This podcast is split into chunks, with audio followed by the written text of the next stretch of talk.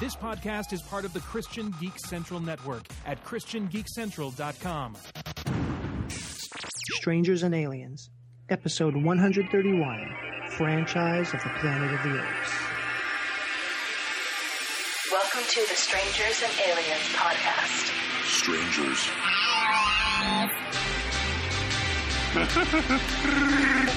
to boldly say what needs to be said. Would you be a stranger or an alien? Or would you be a strange alien? The truth is out there. I am your father's best friend, Plumber.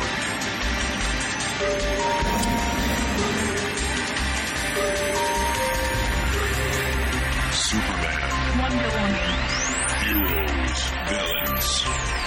Captain Picard versus Captain Kirk. There's room in sci-fi for God? The very first thing that God did was that He created something. So we have a creative God. This is Strangers and Aliens Podcast.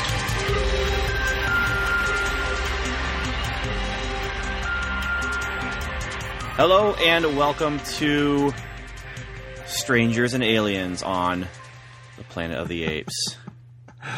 I thought you were going to say hello and welcome to the Planet of the Apes. I almost did. Hello and welcome to the Planet of the Strangers and Aliens. Strangers of the Apes. Strangers, yeah. Strange alien apes. Uh, I'm Ben Avery, and I am here with one of my partners in crime. We're criminals now? Cool. No, no, we're not criminals. We're just partners in crime. What? That's to say, if we ever needed to do a crime, we'd partner up. Oh. But that's what that criminals implies we already have partnered up. But we're partners in crime. Oh. Just just go ahead and introduce yourself. Hi, I'm Steve McDonald. Definitely not Dr. Jace. no, and Dr. Jace is not with us. Um, we're talking about Planet of the Apes, and guess what? Dr. What? Jace not really a fan of, of Planet of the Apes. No. I really think he should be. Well, I I can really, like, I think at least these last two movies, I think he'd enjoy, but I don't know. We're gonna ha- I- have an intervention, intervention on the Planet of the Apes. well, I have to admit that I haven't seen the last two movies either. You should, you should. I'm not. I'm not going to spoil my review of Dawn of the Planet of the Apes. No, I'm totally going to spoil it. You should go see it. It's really, really good. Rise of the Planet of the Apes and Dawn of the Planet of the Apes are, are really pretty good. Dawn of the Planet of the Apes, um, there's some predictability to it, but you're okay with it because of the performances and the special effects. I, th- My my favorite was Tony Orlando and Dawn of the Planet of the Apes. I'm not going to go there. Sorry, that was like a 1970s joke, wasn't it? Yeah, I was going to go to The Godfather. Because Bud Rogers, uh, who does the Retcon comic, he wants to do a comic that's Dawn of the Planet of the Apes, but it'd be Don Corleone. Oh, The Godfather Okay. and- D O N. Yeah, D O N, Dawn, Got it. Don I think I, of the Apes. I think I got it. Yeah. I wanted to go with Dawn of the Planet of the Apes and show um, an ape who's doing dishes and is using Dawn dish soap. And, but I like his. His is a little more. Uh, I don't know, more pop culture, and mine is a little more just Kitschy. just weak, weak, weak, Just a little more horrible. weak pun, you know. So, so we're here to talk about Planet of the Apes, the franchise, and we're not going to touch Dawn of the Planet of the Apes much. It might come up in conversation like it just did, but that will be its own review, its own episode.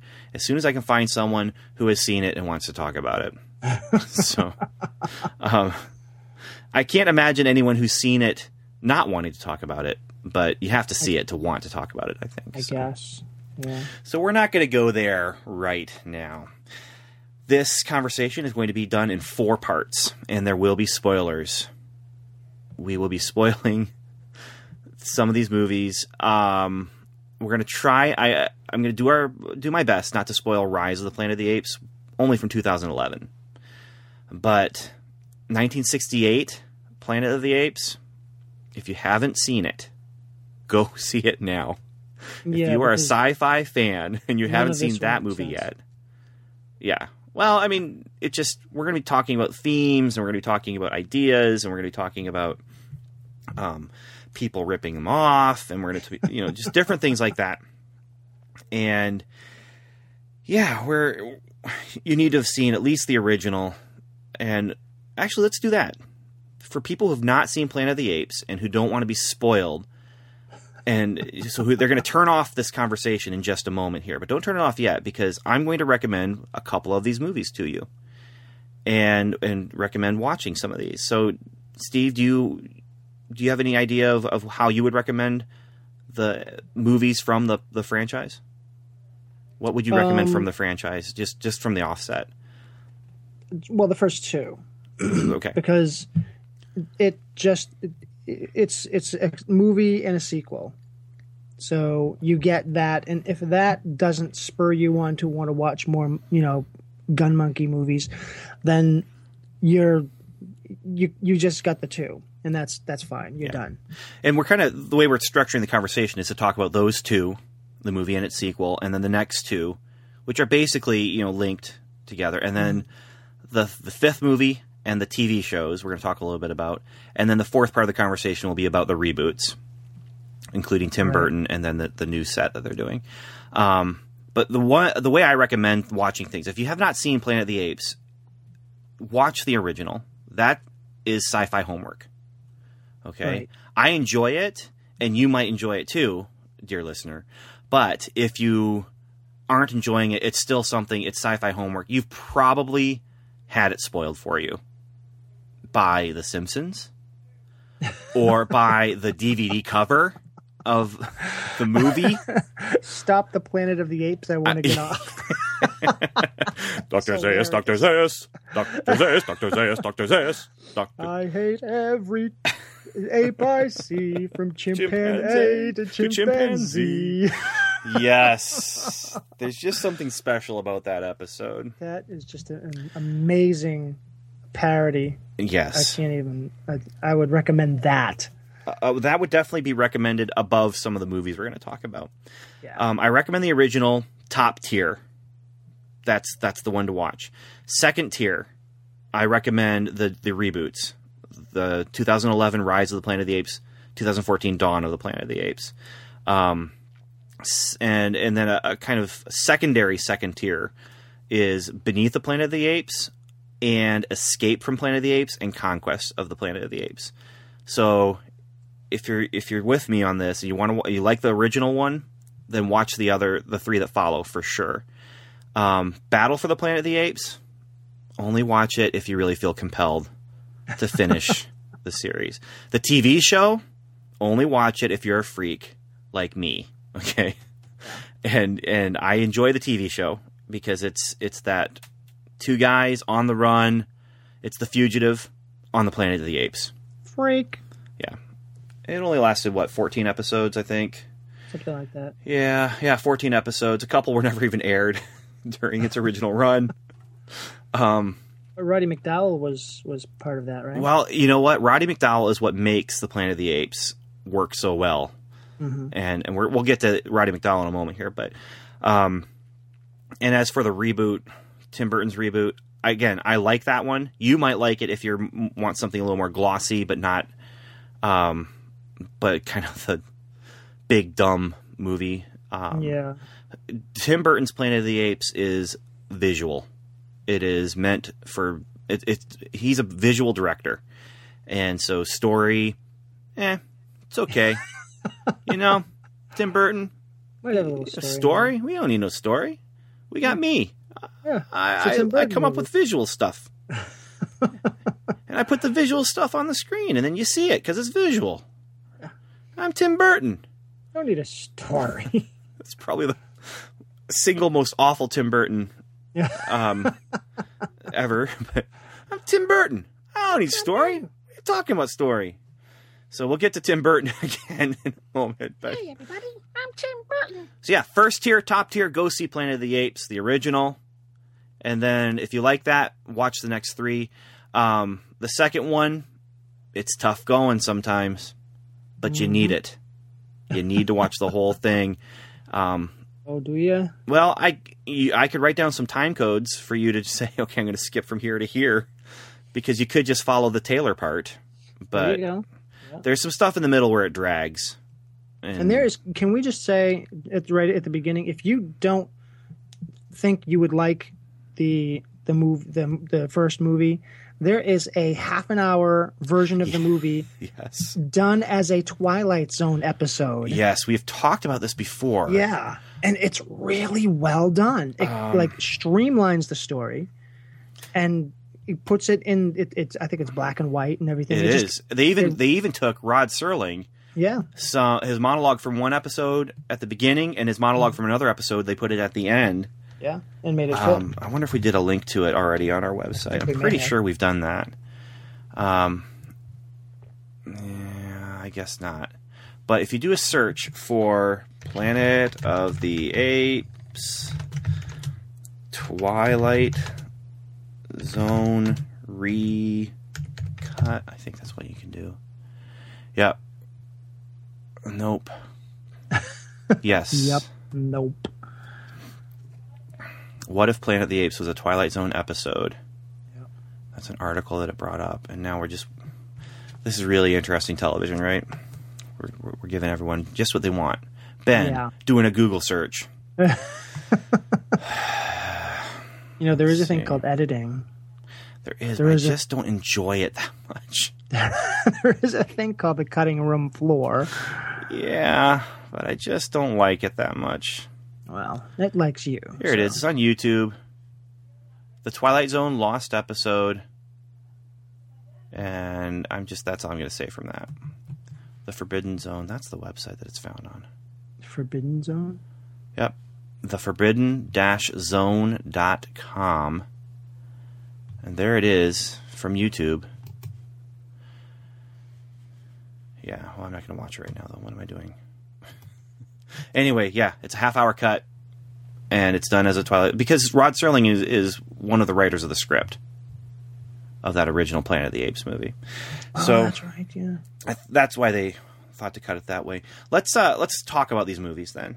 Okay. Okay. So part one of our conversation is Planet of the Apes and Beneath the Planet of the Apes. Planet of the Apes is 1968, and Rod Serling has written a screenplay based on a book by Pierre Boulle, who's known for Bridge over the River Kwai. Like a bridge. Yeah, I think that's where the that song came from when Simon and Garfunkel were going to write a, a you know, a little love song. Something like that. Hey, About- you know that war movie about those guys who built the bridge and then blew it up? Yeah. It's a great, River, great metaphor. I'm Paul Simon, and I sound just like Tim Burton. Those waters were pretty troubled. Yeah, story. We don't need story. We got a song. uh, anyway, so the the original book was was um, it, it was a French novel, and it was called base. I'm not going to try and say the Monkey Planet. It's Monkey Planet, though, and they did change the title for the book, I mean, for the movie, which is Monkeys smart. with guns. Yeah, not really, but like that? uh, so here is the, the book is very different, but I enjoy the book. I I read it years ago. I enjoyed it because it was different. The Planet of the Apes, or the Monkey Planet, whichever you would call it, is actually more modern. It's it's almost as if well, it's basically you know us in the 1960s with a little bit more technology for for space flight and that kind of thing.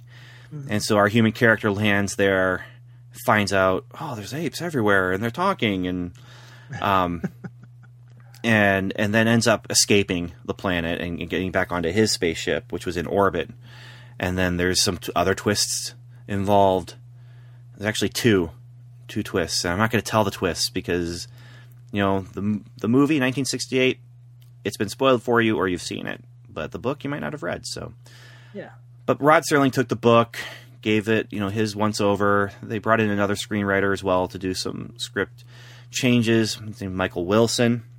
It's directed by Franklin J. Schaffner and produced by Arthur P. Jacobs and distributed. Boring. It was 20th Century Fox, and so they they uh, needed some hits, and they had one. 1968.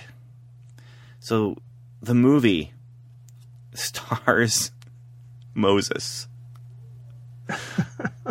and I think we talked about way back at the beginning of, of Strangers and Aliens, we talked a little bit about Charlton Heston and how he went from uh, playing Moses to playing a follower of Christ in Ben Hur to playing Christ himself in the Omega Man, where he's basically the Messiah figure, to coming to this movie, Planet of the Apes, where he's basically a total nihilist. He just he's he's got no I mean he just laughs in the face of hope. you know? Cuz the movie, I mean, this is now in the future and and they their ship crash lands on a planet of apes. Yes, a planet of.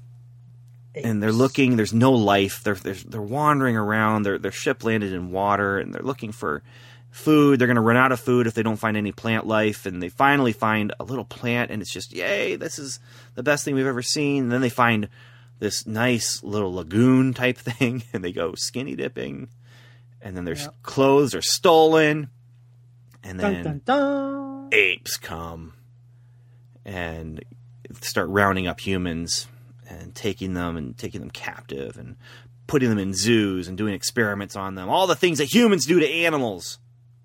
You monsters. That's right. All the things humans do to animals, animals are now doing to humans. That's the twist. That's, that's the first big one. Yeah. Yeah. But all through this, you know, Taylor, Charlton Heston, he's just totally like he's laughing at them when they're trying. You know, one of them plants a flag in remember in memory of uh, the one female crewman of their ship who died. Mm-hmm. You know, and and he just laughs, and it's just this great moment. and Charlton Heston, huge smile, big teeth, just and so slowly he's just you know he becomes separated from the other two. One is killed and one he thinks is dead. He's been shot in the throat so he can't talk. And guess what? The humans can't talk either but the apes can he tries to communicate with um, his doctor the doctor who's looking after him zira and he she calls him bright eyes because he's got an intelligent spark in there Turn around. every now and then. Get a little, okay, uh, we got to stop that now. Yeah, because there's no editing. We could splice that mo- that song into the, the the episode. Wouldn't that be cool? Unfortunately, I get that song stuck in my head whenever I watch the show. I have a ten minute version of that song. Oh, so you have the shortcut of it. Yeah, that's the that's the edit, the radio man. edit. so anyway, the big twist is. Uh, when, oh, another twist is he's put on trial, and it's reminiscent of the Monkey Scopes trial. Snopes, Scopes, Scopes, Scopes, Yeah. scopes. Because that's the thing about the Planet of the Apes is that it really all of the movies try, not all of them succeed, but all the movies try to make statements about um, uh, about culture, about our our point in time. And All of them do. I say they try. I didn't say they succeed. I specifically said they don't succeed. Well, that's what I meant. They don't all succeed. All of them try. All of them try. Yeah. Okay. Yeah, all of them have something, even if it's very surface level, like Battle for the Planet of the Apes. It's very surface, very surfacey, and it's stuff they've already tried before, and it's just weak. But we'll get to that. So, um, so that's the first real big. Uh, okay, second, the first real big thing is they turn society on its head and have animals ruling the planet. The, the planet, apes rule, humans drool. Um, and the second one is this trial, where you have some awesome, awesome imagery of the the three orangutans trying to have a trial, and one of them, you know, as as Taylor's talking, and you know, we we we fly in space, and we can do this, we can do that, and one covers his eyes, one covers his ears, one covers his mouth. I mean, it's the classic, you know, monkey Yeah. hear no evil, see no evil, speak no evil Yep. Um, and basically he's saying no where i come from monkeys were lower on the evolutionary scale man evolved from monkeys and this is crazy here because what's going on? You know, how could monkeys evolve from humans? How can they be in charge? And all of the, every, everyone that I'm using a voice for just sounds like that really awful Tim Burton. I'm Charlton Heston. I I don't need a story. I got my teeth. Oh boy. So anyway, so that's your big trial there, and then the other big twist is that it was Earth all along. The humans blew it up. they finally did it, and there was Dirty some sort of apes. yeah, there was some sort of uh, nuclear holocaust in the past, and he finds you know that classic Statue of Liberty, falls to his knees, weeping. They blew it up, and I'm gonna we'll get to that moment again. But um, Steve, any any things you want to want to talk about here with with the original Planet of the Apes? The original planet. Because I kind of skipped over. Zira and Cornelius, those characters, and Doctor Zaius. You know, I am. I, I was thinking about it the other day, and um, uh, a lot of like industrial music and, and and techno and things like that, they will sample heavily from many movies like Blade Runner and Lawnmower Man and things like that. Um, you know, even Tron, 2001: A Space Odyssey. Um, but I don't think I've heard much sampling from the Planet of the Apes, and you have so much. There is. You know, There so are it- so many just quotable lines in this movie. it's interesting. It, there's not more Planet of the Apes in the zeitgeist, you know, in the in the uh, in the public brain. Um, you know, you have so many other movies and franchises, Alien and uh, you know Predator and and all these different ones. Uh, you know that are so much more. For some reason, the the the lines are, are more memorable. But the thing is, there's a lot of stuff in the Planet of the Apes that that is very memorable. You know, you, you blew it up, uh, stuff like that, and the, you know the You maniacs! yeah, you made uh, stuff Blew like it that. up! Take your stinking paws off me. Yes, take it, and it could be that it's it is seen as more campy than the other movies. Um, so you know, and I, I was just thinking about it the other day, and I was I, I, I didn't know why. So I don't know, just decided to throw that out there. Yeah, oh, I- did actually. I, was looking at some uh, albums that were inspired by Planet of the Apes, though, that came out at the time, and there was just this long, long list. Basically, there's well, the short list comes from the, the that time period. The long list comes from the '90s, where there's just a ton of bands. Uh, basically, I think just grunge and punk bands. You know, just the, the your independent garage type band um, that was just they were calling themselves Dr. Zaius and calling themselves different variations on on stuff in Planet of the Apes. I was surprised to see how many there were.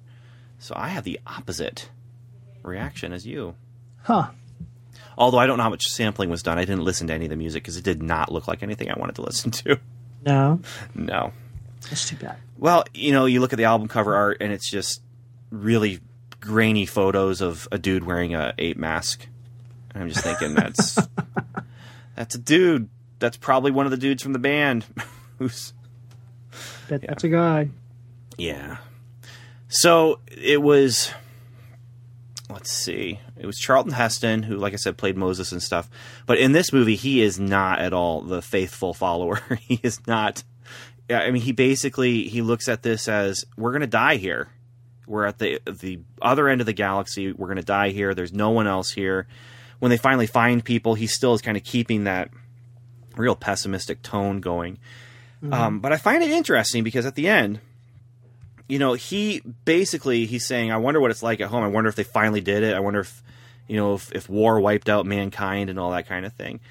But then when he finally gets to the end of the movie and realizes that they did, this is where you know I know basically both of the big lines from this movie have "damn" in it in in the in the line. There's the "take your mm-hmm. stinking paws off me, you damn dirty apes," Right. and then the where he sees the Statue of Liberty, and he, he falls to his knees and he's, he says, "Oh my God!" And then he says, "I'm back. I'm home. All the time it was.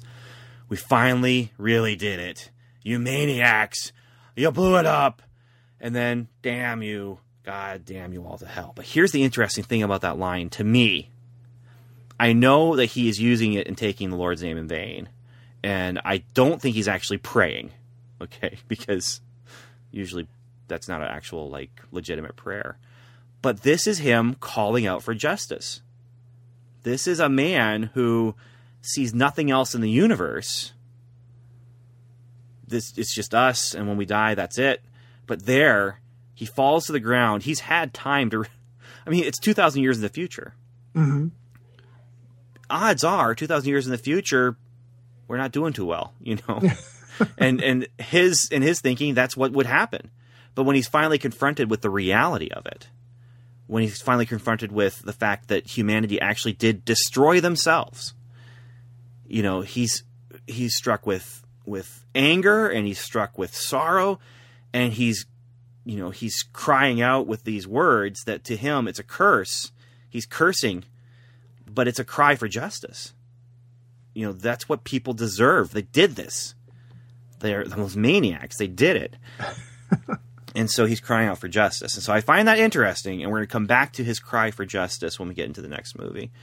But this is, you know, that heartfelt. Oh, I can't believe it, and it's it's the kind of thing. No atheists in foxholes, or um, no atheists in in New York City on the Planet of the Apes, you know, where Right. because that's where they had to have been because that's where the Statue of Liberty is.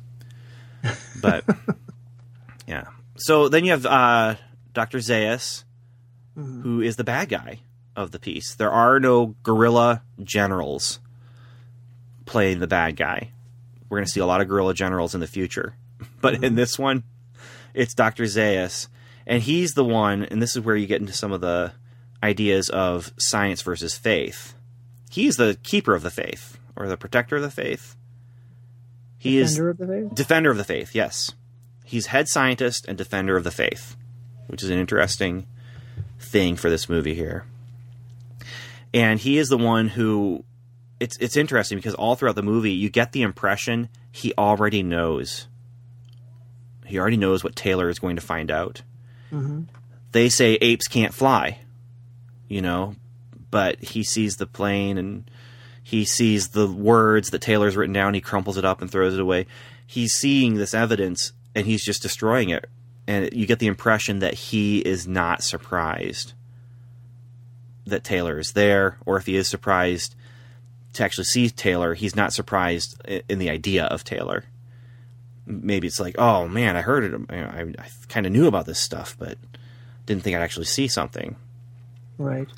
And so he's specifically trying to hide the truth, but he has good motives for it. Because his motive for hiding the truth is basically to keep his people, the apes, from becoming like the humans. Because of what the humans did. He's he wants to he doesn't want them to get the technology that the humans had. And so, oh, flight, we can't let that be known. That's not good.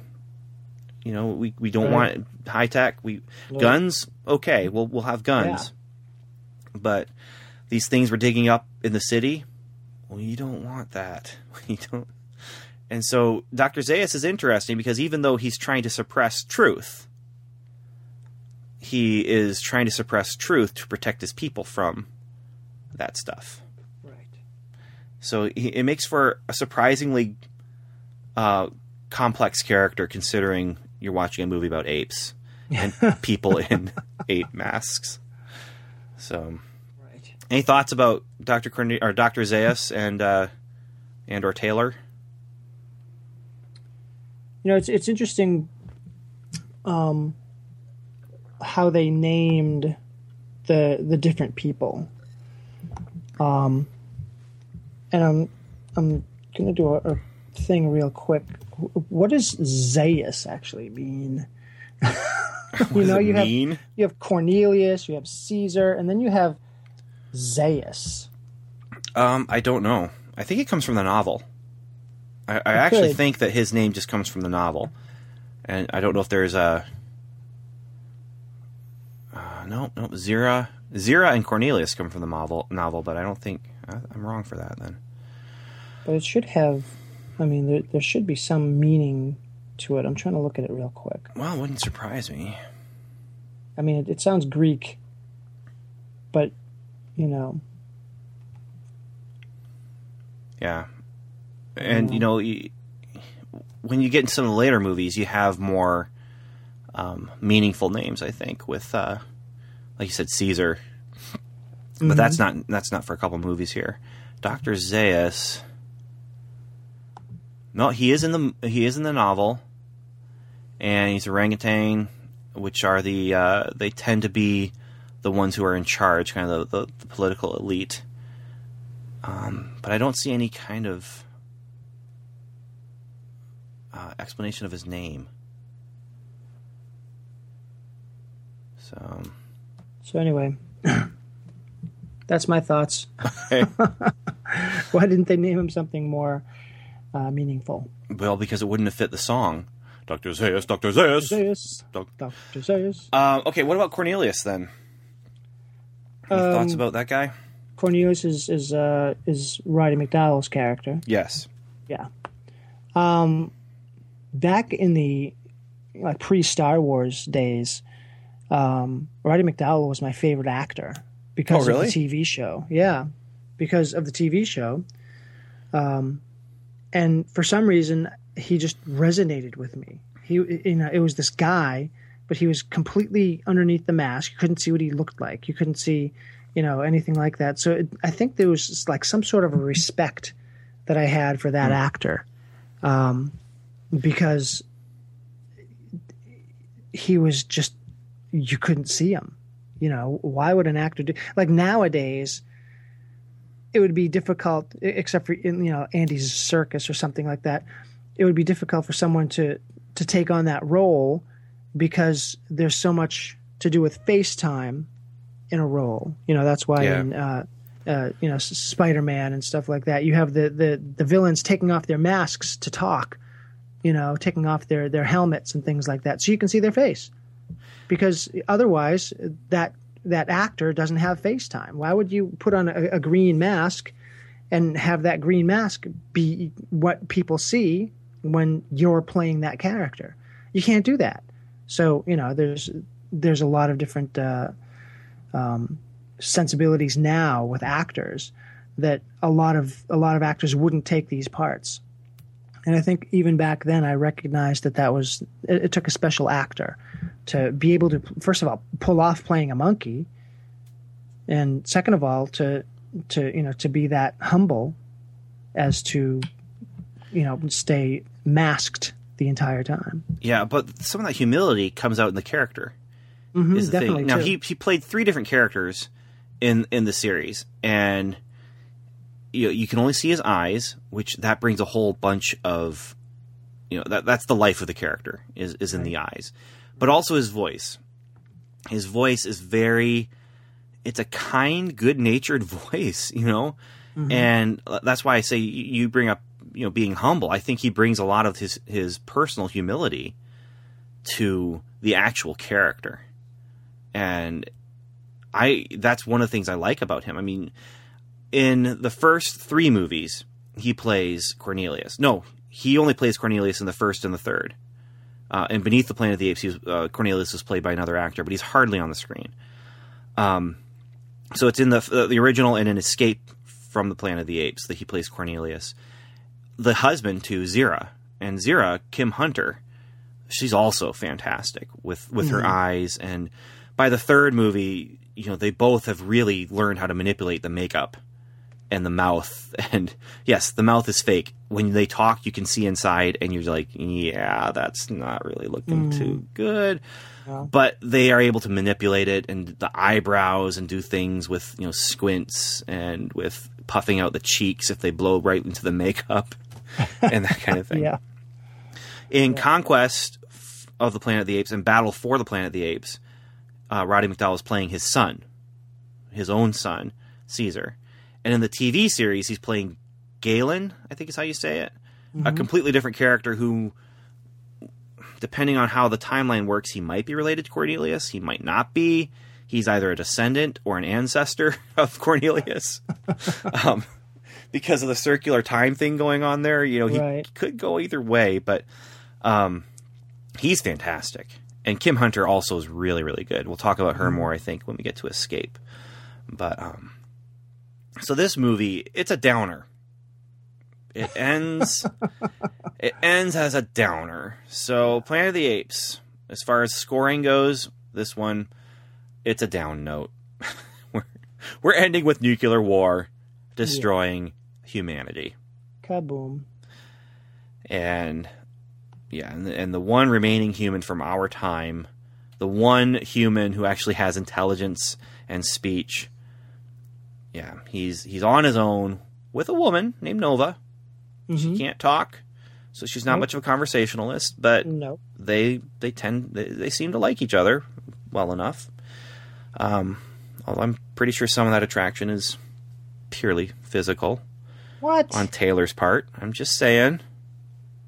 Just saying, No. Taylor, he's he's a man and he's he's with a girl. I think I heard the radio version or the audio version or something because I didn't pick up any of that. Yeah, yeah. Um we're not going to get into the whole putting them in the same cage purposefully for that. that- What? yeah. No, Well, we're not going to do that. the Power Records one. I actually got to listen to the Power Records version of this on another That's podcast, awesome. and awesome. they they kind of glossed over that whole that whole thing. But um, anyway, okay. So anything more about the original Planet of the Apes? Um, no, It inspired I think we. lots and lots of people. Yeah. Um, Jack Kirby ripped it off wholesale mm-hmm. for his Kamandi comic book series. um, Kamandi. yeah. Oh dear. came out the same year as 2001 and basically between 2001 and planet of the apes you kind of got a new little renaissance of sci-fi movies between 1968 and 1977 Right. which i want to come back to in another episode but um, sci-fi movies that weren't for kids even though they i think they both had g ratings all right but well, it was a different. It was a different But- time. yeah, they weren't intended for kids. They actually had some thoughtful ideas, and they both had apes in them. So there's that too. So then, paired up with this, beneath the planet of the apes, and um, yeah, how do you follow up on this really popular Planet of the Apes movie, especially when your main character doesn't want to come back? Um, Well, Charlton well. Heston, he was done. yeah, He was one not. and done. That's right. Why would you do a sequel? Yeah, it's Uh, it's. back then. You did sequels to bad movies. You know, I lost. I lost you for a second there. back then you did sequels to bad movies. Yeah, like um. The Fly, Yeah, yeah. Creatures yeah, in the Black exactly. Lagoon. I mean, those are the kind of things where you, you put out these schlocky movies and then you you follow up with another one, Son of whatever Yep. it was. Right. So, Son of the Planet of the Apes. I mean, the Hammer horror. Yeah, It's like let's use the same sets, some of the same scenes. yeah, Uh, yeah. Well, that I mean, Godzilla. Totally, that's what they were doing. hmm you know, oh, we had this great special effects scene, and if we just cut it just right, so you can't see, you cut it before the monster enters, then we can use it in any monster movie, Right. you know. And so th- that's totally, you know, you're you're saving money, but 20th Century Fox needed money. They needed money now because they had some some kind of stinkers of some musicals and stuff like that that were just not helping their bottom line, and so they had this. They had Planet of the Apes. Let's go back to it. There you go. Charlton Heston was not interested. They convinced him to come back. Um, it was what I heard with uh, Han Solo. What Harrison Ford said, "I'll come back and do your second little Star Wars movie if you kill me off." um, I, and Spock, I'll come back and do that next Star Trek movie, but you kill me off. And um, but with Han Solo and Spock, they kind of had an out. They were able to, without too much finagling, bring them back if they needed to and if, if they were willing to. Yeah. Um, you know, Empire Strikes Back, Han Solo is in Carbonite, but don't worry, we have Lando Calrissian. So Yeah. in the next movie, if Harrison Ford doesn't come back, we got Billy Dee Star Trek, we've got seven cast members. If we kill one of them off, even if he's the most popular, we could still do another movie. But let's drop him on the planet and show the coffin and just suggest that maybe, maybe something could happen. Yeah. Beneath the Planet of the Apes, there's no out. there's no out No. here. No. there's no there's no sequel to Beneath the Planet of the Apes. There's no way because okay, so here's the story. Taylor, he's wandering. He finds mutants underneath New York, and these Why mut- wouldn't you? Well, that's what that's where if if you're gonna find mutants, that's where you're gonna find them, right? You know, and these mutants worship a bomb. Because you know, no brainer there. Yeah, I mean, everyone knows that telepathic mutants worship bombs. Yes. You know, it's not just a, a it's not just a bomb. It's not just a nuclear missile. It's uh, the Doomsday bomb, and it has Alpha and Omega letters on the the Greek letters Alpha and Omega. Right. So these mutants are worshiping the bomb. They take Taylor prisoner, and then for some reason, um, the apes are kind of going into the forbidden zone, and the mutants aren't happy about that. So apes are getting crucified. uh, which you know, again, hey, uh, Yeah. that's, that's that's your that's your usual everyday G movie. I mean, Mhm. G- Pixar Pixar was doing crucified apes, right? No, Slap Okay, a G rating on that. Maybe not. But anyway, they're they're killing off the apes, you know, and so the apes want to go to war. this is where you kind of get into one of the big themes is the apes as they're going away, you have ape protesters, you know, cuz it's it's the 70s. Vietnam, we're in 1970, I should say, not the 70s, but Right. so you have war protesters, you know, peace, peace and freedom, freedom, peace. yeah. so, but then we have another astronaut.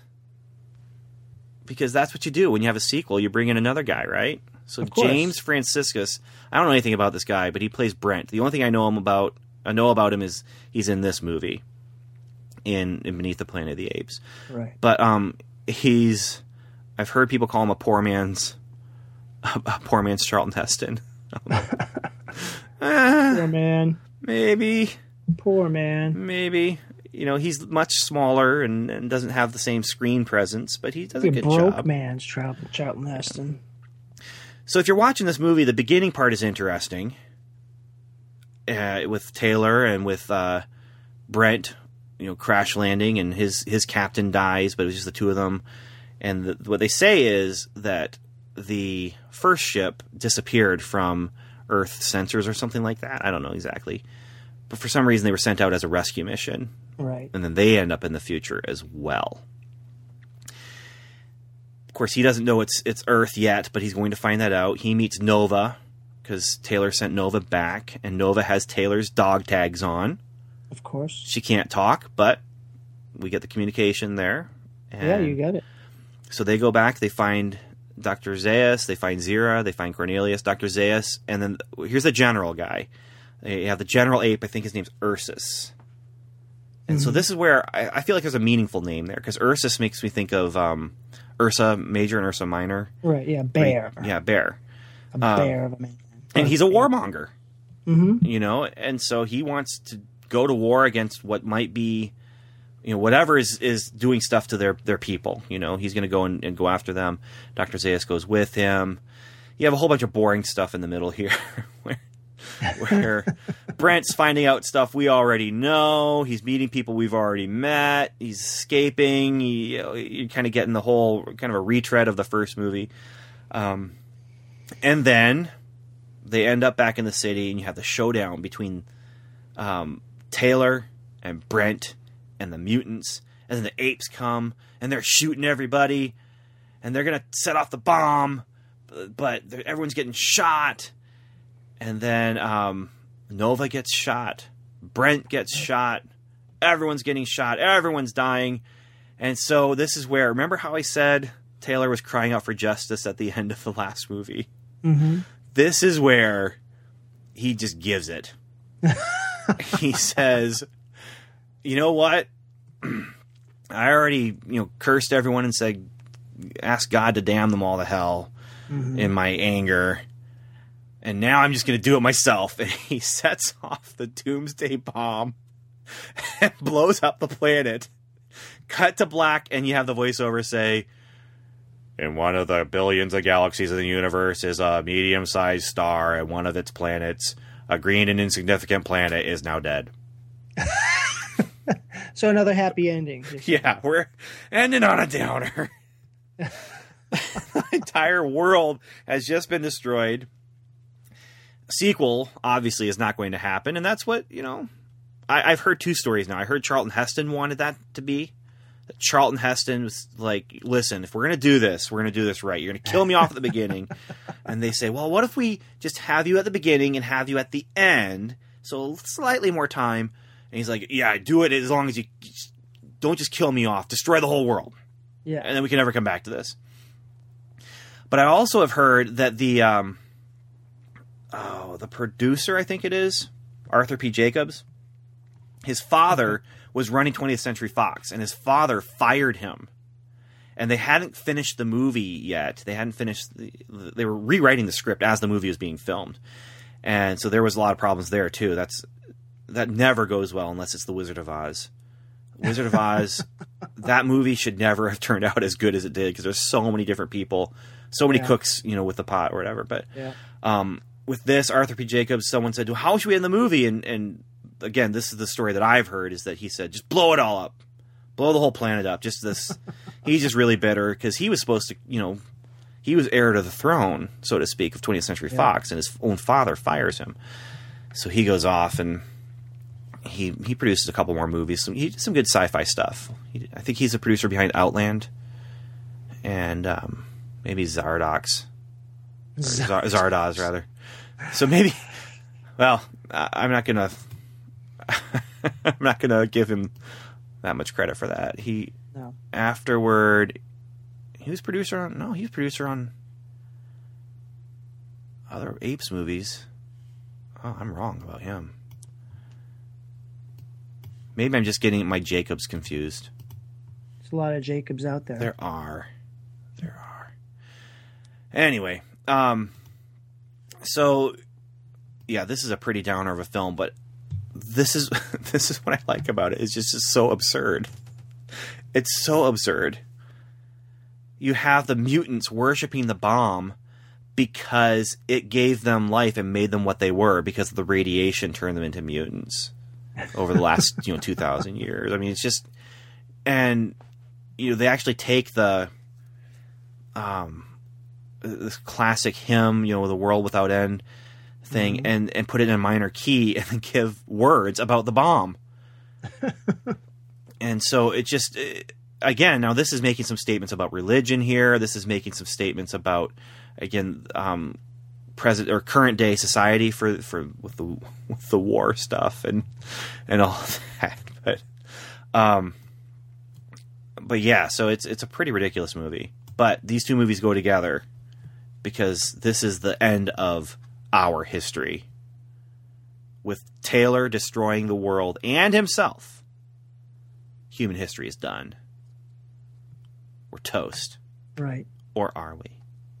Or are we? so part two we're going to talk about escape from planet of the apes and conquest of the planet of the apes.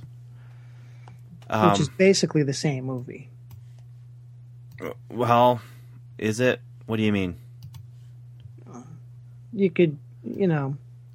do you mean it's the same as the first movie because planet of the apes and beneath the planet of the apes are almost the same movie and you could say escape from planet of the apes is the same as the regular as the first one No, Escape and Conquest. are the same as each other It's it's sort of like if you're watching part of one and you're watching part of the other. oh one. i see what you're saying is that they, they go back to back is that what you're sort saying Sort of, but it, it's Oh. like you don't. There's there's not enough separation between the two of them. For it was sort of like when when I saw the first three Lethal Weapon movies. I didn't see them in the theaters because I, I wasn't a big action movie Okay. fan. I was, you know, I saw them as you know we just sat on the couch and watched all three of them, me and a couple of, of buddies, r- right straight through. So like the first three movies, things happened, but I can't really differentiate Oh, between see. what happened. It was just like it was it was all like a blur. I mean, lots of different things happened. It was three movies. Did something happen? If you said, "Did this happen in the first movie?" I don't know. Did it happen in the third movie? It could have. I don't know. Gotcha. But it, there wasn't enough differentiation. See, Escape from Planet of the Apes is basically the same as the original movie, only it's apes instead of Taylor. Right. It's Cornelius and Zira. Now, in the last movie, uh, Zira re- revealed she was pregnant. She she said something about you know, she didn't want to raise her baby in uh, a society of war or whatever, like you know, because they were going to war or whatever. But um, this one starts out with another spaceship crashing. There's these people just can't drive spaceships. They just they keep crashing them. Every movie starts with crashing spaceships. I know. But like with the worst astronauts in the world. so the the it, it's Taylor's ship because um, Brent's ship was beyond repair, but Taylor's ship landed and then sank, and so the impression was you know with this movie was um, well we'll get to that in a moment here, but it starts out with the astronauts getting led out of the spaceship, and what do you have? They take off their helmets, and it's not the humans that the human people were expecting. Dun dun dun. It's apes. it's Cornelius, it's Zira, and it's Milo. Dr. Milo, who repaired the spaceship and who, between the time the gorilla army left the city and went and killed everyone and, and caused Taylor to get really mad and just blow everyone up, Mhm. you know, between that time, they were able to get in the ship, launch it, I, I mean, there's there's some time stuff here that uh, you have to really say that there's a lot of time happening between scenes for them to have enough time to fix the spaceship, learn how to use it, and then and then take off in it. Because they say they saw the planet explode from space. Yeah. So who knows why they what decided we'll go into space right now? Because it's not like you can predict. you know what? That group of apes with only rifles is going to go and attack people that they think has been attacking us. The world could blow up very soon. We should go into space right now to avoid right. that. Especially with only rifles. Yeah. So- but the ship that they were on ends up following Taylor's course backward in time and lands just a few months after Taylor's ship left. And so it's, it's basically, as far as people in the 70s are concerned, Taylor left, disappeared, Brent left to go after him, and then Taylor's ship came back, you know, all in the course of months or years. hmm So they land and it's fun. I like this movie. I don't I don't have any problem like you do except that I've watched this a few times. You know, like I just watched them last, you know, in the last couple of weeks here. Right. But um because this one is of course Dr. Milo dies and he dies at the hands of a horrible horrible horrible looking gorilla. oh, Steve, I've been watching a lot of the Incredible Hulk TV series lately. Mm-hmm. And there's an episode that has the Incredible Hulk going into a cage. Okay. Well, they throw Bruce Banner or David Banner into a Right. cage And with it's a with a gorilla. Yeah. And so the Incredible Hulk fights a gorilla, What's which supposed to be a gorilla. yeah, which okay. Those words, the Incredible Hulk fights a gorilla, hmm that should inspire thoughts of incredible awesomeness. but don't you, you know that when they wrote the words on the screenplay, they're like, and then the gorilla attacks him, and they're throwing sticks, and they break the bars, and they're they're outside of the cage, and he and the Hulk throws the gorilla, and you know what he's typing, and he's like, that's so cool. And then he turns in the script and it's, oh well, you know what we need to get? We need to get Hal over here, and we'll just put him into a, we'll put him into that gorilla costume that they had at my daughter's birthday party the other day. Yeah, I think it's the same one they used in Escape from Planet of the Apes. oh, it's a really bad costume that they use here, and he strangles Doctor Milo. Fortunately, the gorilla's not on screen for too long. Unfortunately, every moment he's on screen is too long.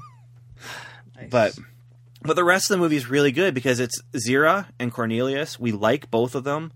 They're two of the best parts from the last two movies. Where we got Roddy McDowall back as Cornelius, and they're living life in modern day. I think it's San Francisco, and it's so it, it's refreshing. It's fun. It feels like a family movie, and in fact, they're about to start a family, and so that's where you get some interesting ideas. First of all, they put them on trial, and I love the way they reveal that they speak because they've already shown two people that they can speak. As they're on trial, um, Zira is answering some questions, but the answers she gives could be the same kind of thing a parrot could say.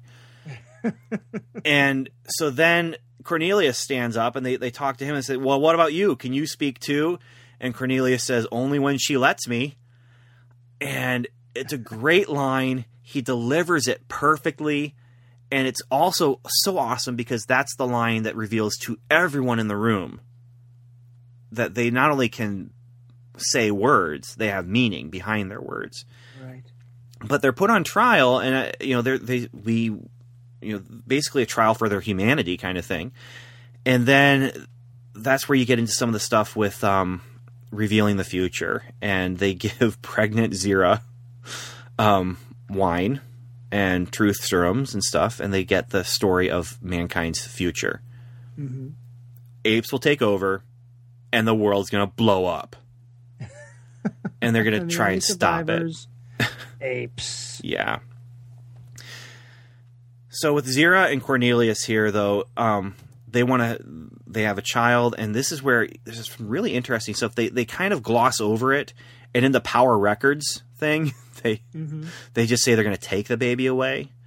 Um, I believe that the words that they used in the movie where they're going to terminate the baby, I can't remember now, but they're basically saying we're going to um, we're going to let Cornelius and Zira live, but we're going to keep them under wraps and we're going to sterilize Cornelius and we're going to abort their baby. In a G rated movie. But it's an ape baby, so it's not like it's you know.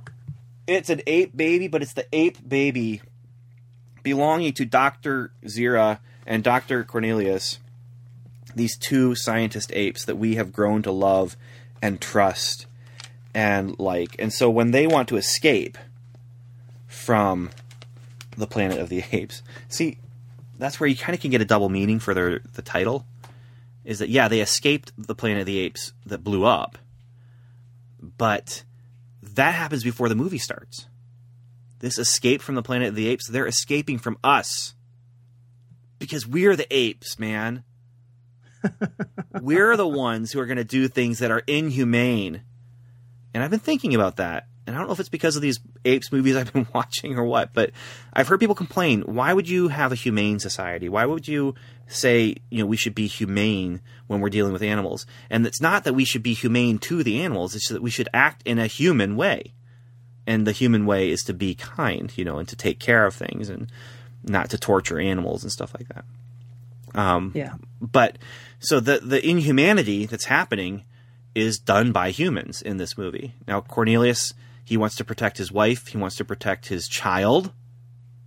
And so he accidentally kills a man by pushing the food tray in his face a little too hard and he hits his head on the wall or something. I don't know exactly, but Hasn't hasn't that happened to most of us? look, look, if I had a nickel for every time it happened, I mean, I'd have like three quarters right now. So We'd have like nickels aplenty. yeah, yeah. But they're escaping, they're running away, and this is where Ricardo Montalban comes in as the circus guy, and he's going to take them in. But what they're going to do is they're going to hide, and then they're going to, when the heat is off them, they're going to make way and find the his circus, and then they're going to go into the Florida Everglades on the other side of the country by going with the circus, and they're going to live in the Florida Everglades, the three of them, one big happy family. Unfortunately, uh, it doesn't work out that way, and I think Zira does it on purpose. But um, Zira, I know she does this on purpose. She switches babies with a chimpanzee that just had a baby in the zoo, and then they're running away to go hide in this shipyard of, of a, ba- a ship graveyard kind of thing. And she leaves her suitcase in a place where it can be found. And you can't tell is she leaving it there because she's tired and or not thinking or is she doing this on purpose to protect her child? I almost get the impression that she leaves it there to commit suicide so that the heat will be off and their their baby will not be persecuted. But they hide and while they're hiding um, humans come, chase them down, gun them down. Cornelius falls off the top of the boat onto the deck of the boat. And it's this long fall where his legs fall at such a weird angle because it's a dummy and it's just. Ugh. And Zira, she drops her baby when she gets shot, and then the dude shoots the baby monkey. How could you do that? It's terrible. It's so awful. Well, I mean, it is it, it is just a, a monkey, but still, it's a baby monkey. Well, technically it's an ape, but you know what I yeah, I know what you're saying. She takes the monkey, throws it off the side of the boat, and then goes and dies uh, on her husband. And that's the end of the movie. Another downer. um, it- but because the the, thing is, the thing is, Steve, this is not just a monkey. I mean, technically speaking, the way I would look at what Zira and Cornelius are, they're aliens. You know, they're they're mutant monkeys, maybe they're mutant apes, but they're basically an alien life form that has sentience in the confines of the story, Right. And they've just gunned down their baby. You know, So it's like gunning down a baby alien. right? And the difference is, it isn't it isn't their actual baby, but as far as that guy is concerned, it is.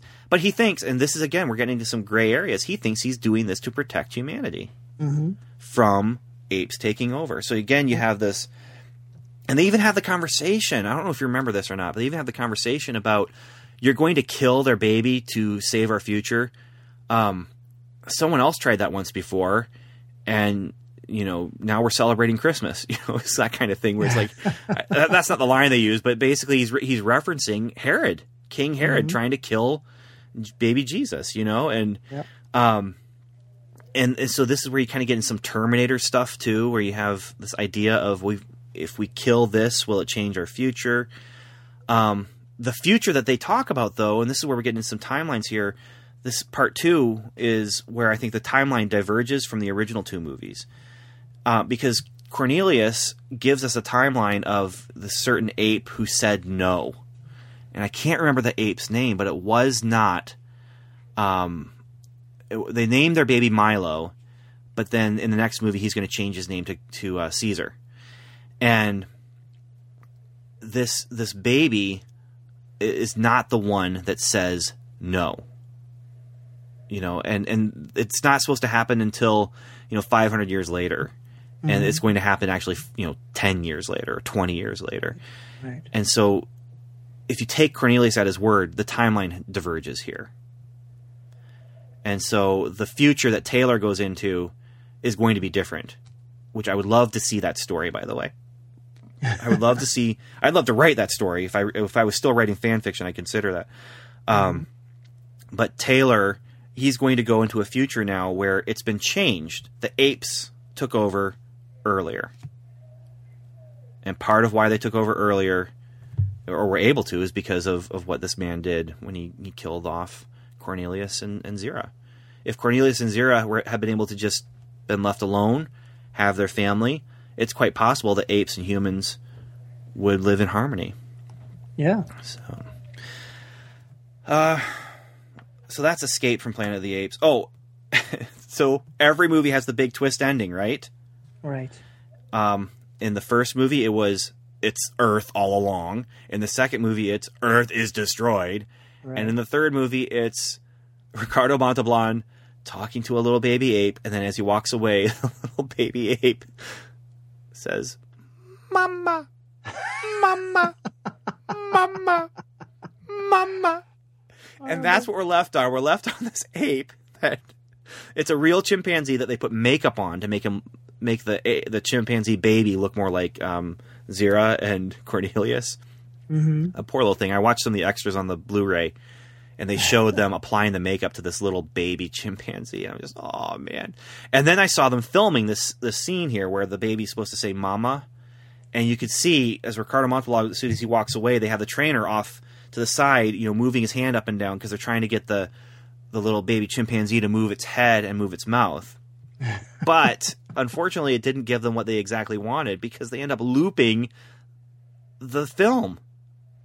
So it's this back and forth kind of thing where mama and the head goes up, mama and the head goes back down, mama back up, same footage, mama back down, only reverse footage, back up, mama, you know, and doing it so his mouth moves in time. But oh, it's so unfortunately bad because this is a fun movie. I really, really enjoy this movie. You're not going to understand what's going on for the most part unless you've watched Beneath, but Beneath the Planet of the Apes. But I, I enjoy Escape from Planet of the Apes. I think it's the s- second or third best in the whole series, Wow. in the whole franchise. Mm, maybe third or fourth because these new movies are really good. but as far as the original five goes, it's the second best. First Planet of the Apes is the first best. Escape from Planet of the Apes is the second best for me. Um, but it might flip with Conquest. So here's what we get with Conquest of the Planet of the Apes. This is where we get a lot of racial tension, and we get battle scenes that they went back and watched some of the race wi- race riots footage and tried to make the battle scenes at the end of this movie look like that footage. And it's effective. And this is where we get our first non G rated Planet of the Apes movie. and it was going to get an R rating. So they cut some oh they cut some stuff down and oh my goodness, I watched the extended cut for the first time when I was getting ready for all the I was so excited about Planet of the Apes. I've been watching a lot of these movies. And I mm-hmm. watched that extended cut. It is blood e. Oh man. There are Wow. well there's we'll get to it so this is all about caesar taking control. Um apes are now everywhere and they walk upright. I don't know what happened in the last 20 years to cause them to mutate to this point but cats and dogs all died in a plague. Now that's important okay? Of course they did. it's important, and they actually have a scene with with Malcolm, um, I say Roddy McDowall, not Malcolm McDowell, Roddy McDowall and Ricardo Montalban are standing in the square of the city, and there's a statue of dog and a cat. it's in memory of our beloved pets. Right. you know? And so now apes became pets and then well no we can train them. And so apes are you know running the hair place. And they're retrieving books at the library. I mean this movie if you just trade out apes and put in robots you've got the beginning of the matrix this is the this is the, this is how the matrix happened is the the robots took over That's right. because right. humans were just you know not not appreciating them Nope. and so things are really bad, though. They're basically a slave race. And it's really just this funky um, themes of uh, slavery and racism. And I, do find it interesting that when all with all the racism that gets thrown around, where you know humans are not as good as apes, apes are not as good as humans. Um, the apes are pretty racist against each other basically anyone who's a gorilla, they're just violent, and you know they are Yeah. because they're a gorilla. It's like gorillas. You know, they're gonna, they're just they're warmongers. And even Zira, I, I was a little put off by her character because she's she's really dismissive of gorillas. They're, who blew, who who went to war? Oh, it wasn't us. It was the gorillas. They do that kind of thing. so anyway, they are. Uh, this takes place in 20 years in the future. So this takes place 20 years ago. It's 1990 something. So it's already happened. Remember that time, uh, Steve? Oh yeah. yeah. Remember that time when the apes took over? I remember. Where were you on that day? I I was at the mall, Oh, and one of my friends said that he he heard he, like he, I was in a bookstore, and my friend came in and he said, "Did you hear about about the the apes?" And I, he told me the apes had taken, and I said, "No way."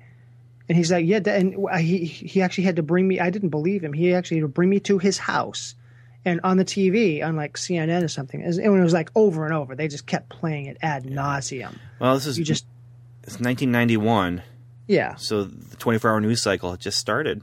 exactly. you so know? it was like they needed to like do something. And I was like, oh, well, now I believe you. I saw it on TV, so obviously it must be true. See, for me, I was uh, 1991, so this is my uh, junior year in high school, and we were doing Mm-hmm. musical The Sound of Music. And all of a sudden, the ape that we had backstage, who was doing the curtain, he just said, No! and he wouldn't open the curtain. And so we had to get one of the humans to do it. Ugh. I know, it was terrible. Humans don't do that. Kind okay, anyway. So it's 1991. it's the future. And, um, yeah, so basically, um, Cornelius is, or not Cornelius, this is Cornelius and Zira's son, Milo. Um, he's hiding.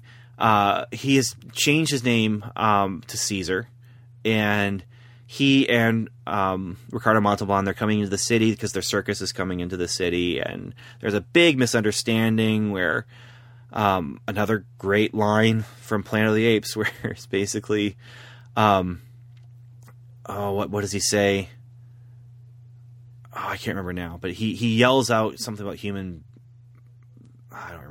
Human bastard. I don't know something like that. But he's he yells out from a crowd, and of course, no apes can speak yet. They can mop your floor. Right. You know, they can do your hair. hmm If you give them sign language, they can go and retrieve a book from the library for you. But um, they can't speak yet. And so um, Ricardo Montalban says it was him, which doesn't make any sense because they, they, they actually call him out on it. They're like, well, say it.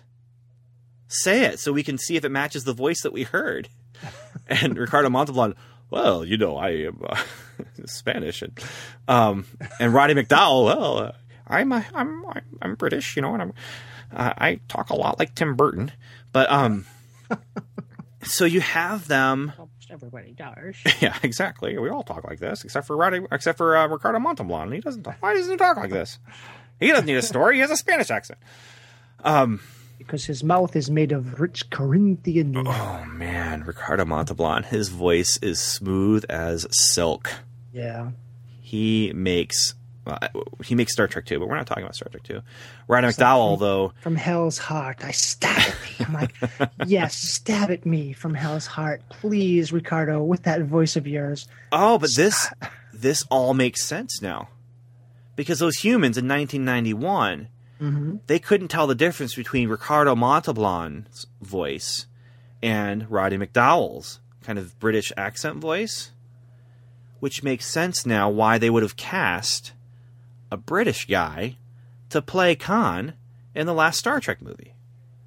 Because you right. can't tell the difference between Ricardo Montalban's voice and a British actor's voice. Of course. It's the same voice. Oh, it makes sense. So anyway, they arrest Ricardo Montalban. He ends up getting killed. Caesar's on his own. He ends up getting um, he, he puts himself in with some other apes, so, and he ends up getting sold into slavery to the guy who's in charge of ape management. You know, convenient, convenient. The guy who's in charge of ape management, by the way, is searching for Caesar Right.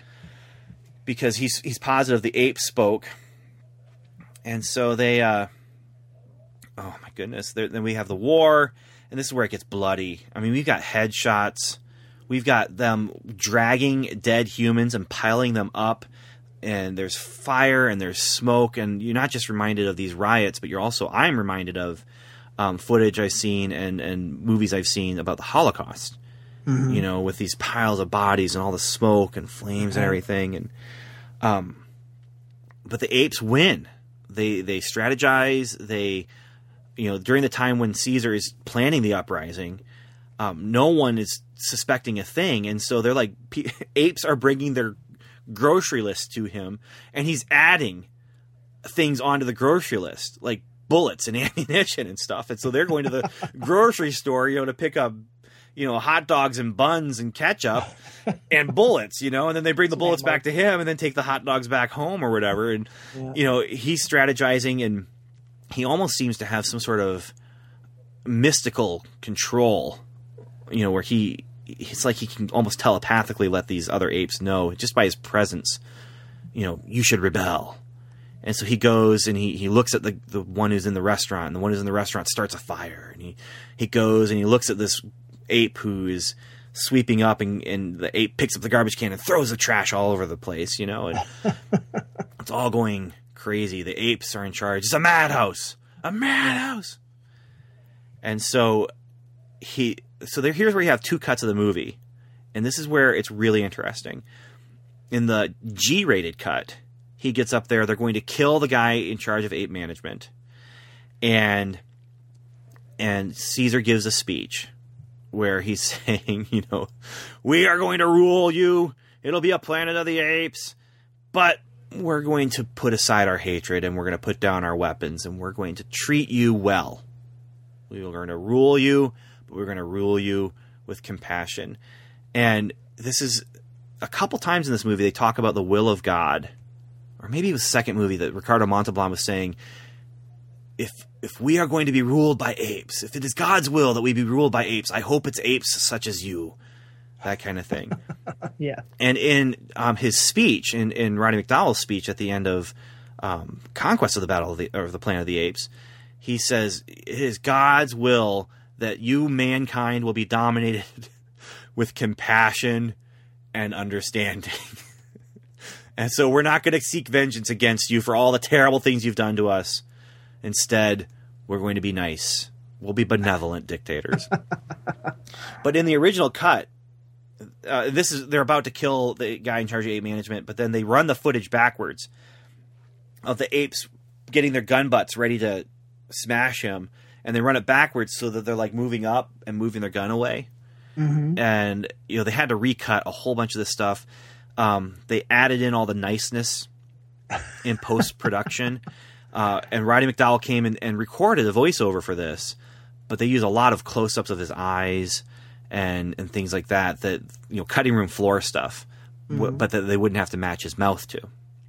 Uh, and the, the reason all this happens is because in the original, they are going to kill that guy, and he is going to see him dead because he does not like what they've done.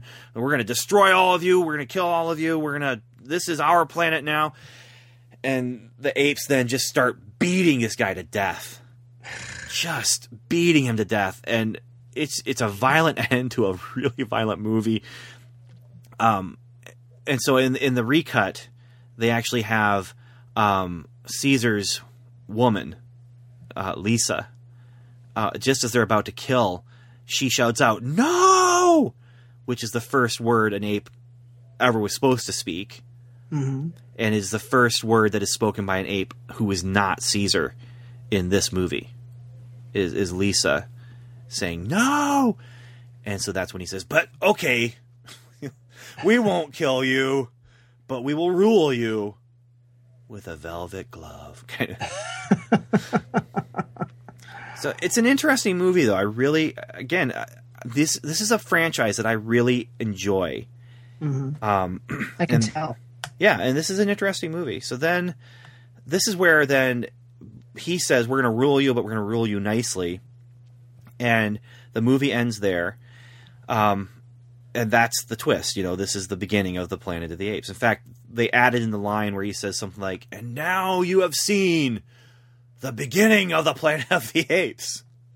Um, that's that's a line that they added in. So I think the last line, but um, but yeah, Lisa yelling no, Caesar, they've won the war. It's again that visual shock, and you've got the big twist. So, where do you go from there? Well, a children's movie. They're going back to the children's stuff, man. Right. Um, and this is the first movie that they made that, even though all the other ones had G ratings, except for the last one, which was PG, this one it feels like a kids movie, and it feels like a it feels like a two hour TV episode. it's the battle for the planet of the apes. I think that they knew at this time that they were going to do the children's or do the TV show, and so they needed to kind of put on kid gloves for this one. I think uh, because they, in fact, I know they knew they were going to do the TV show when they were making this movie, and so I think that they were like, well, we're going to kind of set up the new status quo, and yeah, I feel like this is a, this is a new timeline. So this is part three of our conversation. Is is this kind of new timeline stuff? Right. This Kid and the stuff. yeah, this and the TV show and the cartoon. And so you've got Battle for the Planet of the Apes. I don't even. Oh man, the story makes a little bit of sense. Um, Caesar had never met his family. He never met his parents and never heard their voices, and so he's told that there uh, there are recordings in the city of their voice, and so he could go and and find those recordings. Um, and what he finds, you know, it's only twenty years later, but in the twenty years that have, ha- have gone by, uh, nuclear war has occurred. Uh, the cities are destroyed. The apes do rule the planet, but they rule nicely. They're you know they're they're nice guys. Um, they treat humans okay. They're learning to talk. The gorillas are learning to talk. They're they're doing school for the gorillas and the orangutans and the chimps, and they're learning to spell and they're learning to read. And um, you have a gorilla general. Um, is it Urko in this movie? I think, or is Urko the TV series? I'm not sure. I don't know either, but you have a you have a um a general ape, you know, and he's he doesn't like what Caesar's doing. He thinks Caesar's too nice because those apes treated us bad, and and so Caesar leaves. He takes his friend Virgil, who's played by Paul Williams. Paul Williams, Steve. That's Paul Williams. something special right there. But it's Roddy McDowall again, and, and the, he's the best part of the movie. It's Roddy McDowall, and you have Paul Williams. Paul Williams is good. He plays an orangutan who knows all about science and time travel and stuff like that. Like most orangutans do. Yeah, yeah. They go into the city, they find the tapes, and then he gets to see how the history goes, the future history goes, and how the world world is destroyed in the future. Um, but in getting the tapes, they alert the mutants of their presence, and so we see the beginning of the mutants too. And they aren't as bad off as they were in Beneath the Planet of the Apes, but they're there, you know. And they have a bomb. Really. It's, it's the bomb. Yeah. Sometimes you just can't get rid of a bomb. It's true. Truth. You have just spoken. um, and so they, then you have a battle, and it's really weak, man. It's so bad. It's just no budget to it, you know. And it's better than it should be, but not as good as it could be. It's so bad they named the movie after it. Yeah, and so they they they have a battle, and and the apes, of course, win, and and then we um have the. You want to know what the big twist ending is? Yeah, let's have it. Well, the one of the most sacred laws is ape shall never kill ape, and the general accidentally kills Caesar's son, and so they have to find out what happened here. What happened? What's going on And here? so after investigation, after the battle, they realize, oh, the general killed your son, Caesar. So um, the son fell off a tree that the general cut the branch with his machete. right. And by the way, seriously, seriously damaged me as a child watching that scene. Seeing these crazy, scary apes chase a child ape up a tree.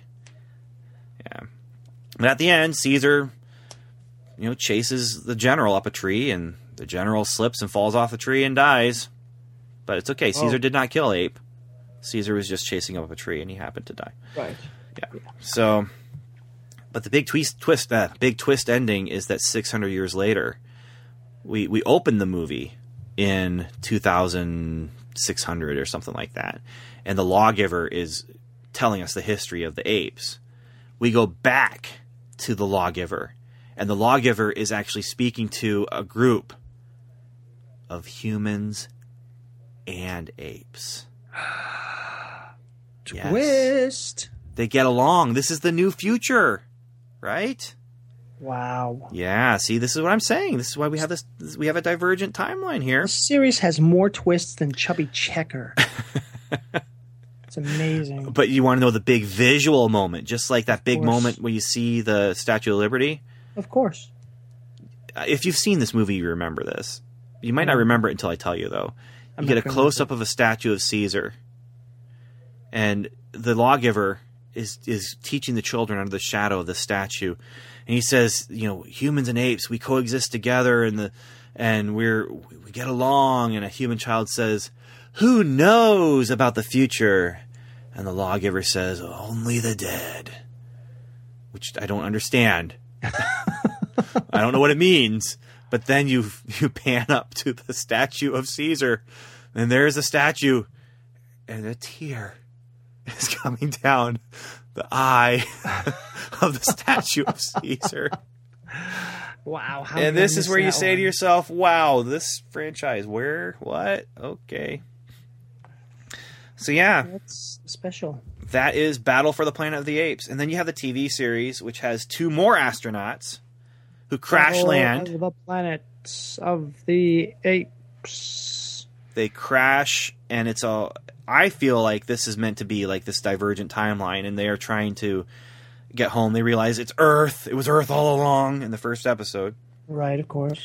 and then they just travel around and they're trying to find different scientific things and computer data tapes and uh, or discs or whatever and, and they're going from place to place it's the fugitive it's the a team it's um it's logan's run it's any number of those tv shows where they're just moving to a new location new adventure they end up helping an ape or a human using you know human ingenuity Yep. And then one of them turns into with a Hulk, and then he has to leave exactly the end of the episode. exactly and they play the, the sad piano music Do do do do. um but what tells me that and this is me thinking way too much about this What? You thinking Yeah. way too much about the Planet of the. Apes? That can't be possible. well this is how i know it's a divergent timeline the last episode is not meant to be the climax to the, the series um they're never going to get home based on this episode because this is the last one but in the last episode they they create a hang glider and cornelius goes on this hang glider and so you have flight on the planet of the apes this is how we know it's not the same timeline anymore Right. because in Taylor's original timeline, they didn't believe the flight existed, and when he made a paper airplane, Doctor Zaius crumpled it up. That's right. Because it didn't exist. It shouldn't exist. And Right. so, anyway, I mean, the, the TV series, I don't recommend it the way I would recommend like some episodes of the Hulk or um, Right. Logan's Run. I think is a fun TV series. You know, Yeah, and it's it's it's just a product slash victim of its time. You know, there good was way to just put it. so many that were that was the formula back then. Yeah, no, it's the do-gooder formula. It's the Yeah. the do-gooder comes into town. Um, That's good he does good, and he's on the run. It's do-gooder on the run. because of something he didn't do. Yep. And, well, in this case, they did do it. They were humans, Well, you know, and that's why they're on the run. They're, I they're mean, humans. nothing. It, it's it's not like they did anything particular. They just were humans. Right. And so they're on the run from. I think I'm, per, I'm pretty sure General Urko is the one in that, and it's played by Mark Lenard, who played uh, Spock's father. Yeah, Yeah. So uh, you also have the cartoon, which doesn't. To me, the cartoon doesn't fit into any timeline. Uh, All these movies and the TV show fit into one singular um, series of events. Taylor goes, causes trouble, blows up the planet, but by blowing up the planet, he sends back apes that change the course of history. Right. And so we have this new history timeline with the this TV show. Um, So oh, the by the way, First movie and the first movie and the second movie don't actually happen, but right. And so you could have a new wouldn't have happened unless those things happened. Exactly. So that time loop kind of thing, or the time paradox. And some people, I, I think even the the writer of the last three movies, he intended it to be a time loop. And so at the end of that battle for the Planet of the Apes, Cornelius, no, Caesar's statue rather, Caesar's statue is crying because they think they're going to live in harmony, but they aren't. It's going to end up really bad, and the world's going to blow up It'll all end in tears. from a statue. so, um, yeah. So the TV series, though, yeah.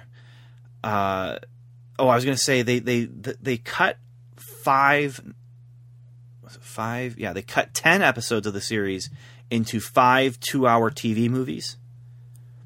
really? Yeah, yeah. And if I had, oh, I don't think I have it here. No, I, I don't remember what they what they are, but they when they presented these TV movies, they got Roddy McDowall to come back, and who, by the way, Roddy McDowall was in the TV series, and that's also nice. I mean, that's what another reason why I like the TV series is because you get to spend more time with Roddy McDowall you Yeah. know, playing basically the same character. Um, but they got him back to play Galen, the TV character, um, but with some gray put into the um, makeup, into the the hair from his mask, so he's older, and he is. It's like it opens up as, "Oh, I wasn't expecting you so soon. Come, sit down, sit down. Let me tell you a story about these two amazing people that I met." And and at the end of the movie, he's like, "Oh, so that's our story for today. I'll see you tomorrow, same time." And I uh, I found on YouTube, I found these frameworks I really wanted to know if it was any good, and and it is because it's Roddy McDowall in, in ape makeup. I and if you like Roddy McDowall in ape makeup, then yeah, it's good. But it's really cheesy. I mean, it's really cheesy stuff. And he had to work in the title. I'm going to go ahead and find those titles because I want to.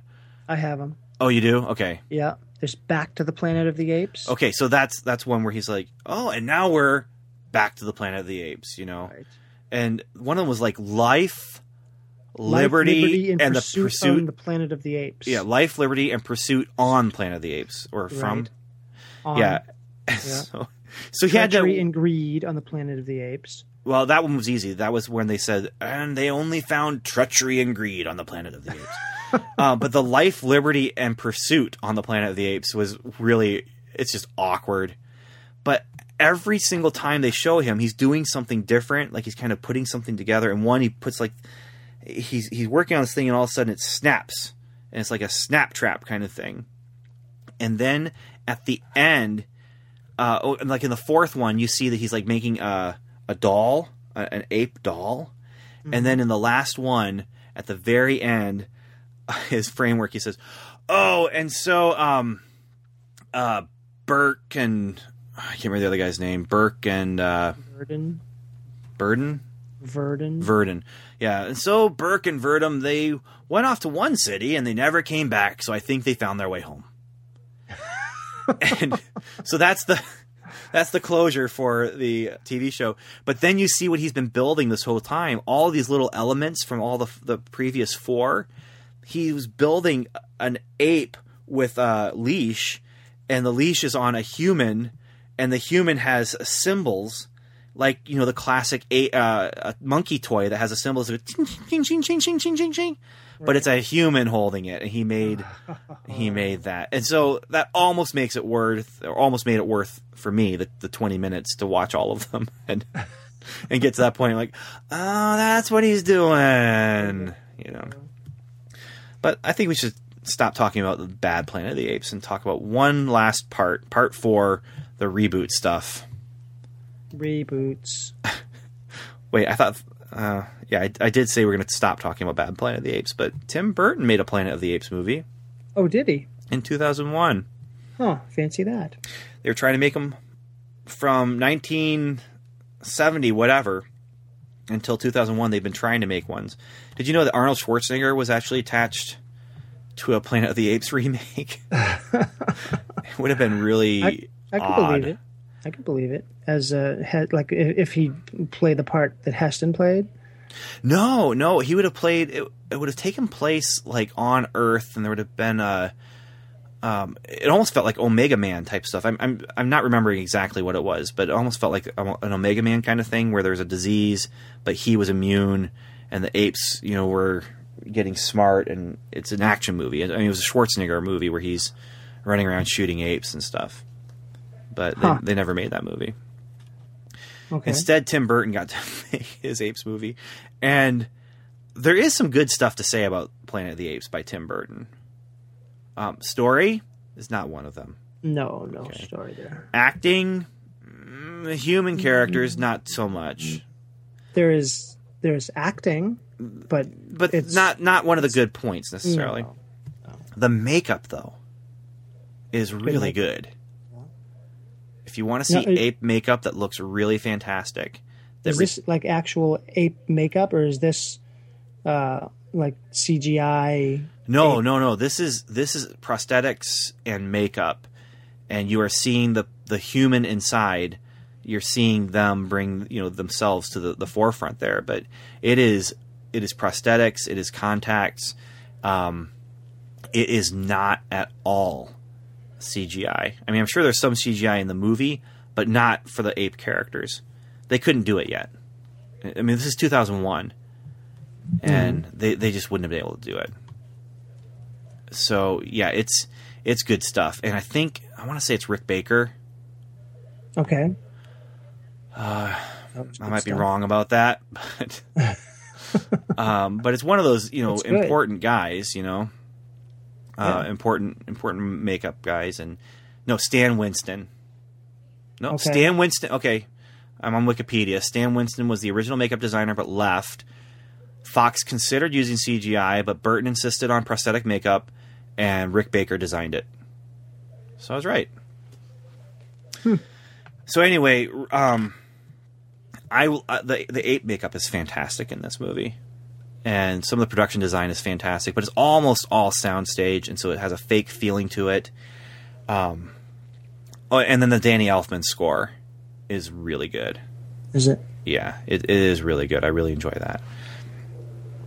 Lots of percussion, and and he's got a little bit of some of the uh, you know modern rock type feel to it, but there's a lot of of just real good um, just percussion going on and, and weird instrumentation and stuff like that.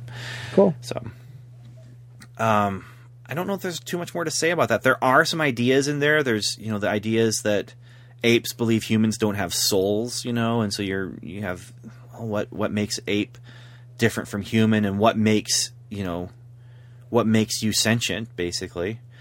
Um, so there's some interesting ideas that you could draw out of there, but it's just not as enjoyable as some of the other some other movies. Not, I'm not even saying apes movies, but there's other movies that are more enjoyable that go to the same places, and Right. even if they're not as good, of you know, technically speaking. So, and then you have the new, the new franchise stuff. This new So that one series. doesn't have much to do with the the next two movies. It has nothing to do with the next two movies. Okay. In fact, technically, it has nothing to do with any of the Planet Apes movies. You have the original series, which goes to the TV series for me, and then you have that cartoon, which is good. It's a fun cartoon. Um, if you like that kind of thing, you know, old '70s filmation type animation. Uh, if you can get past the animation style, there's some interesting ideas and some cool visuals in that. But, but here's okay. I'll get into it. I'll go ahead.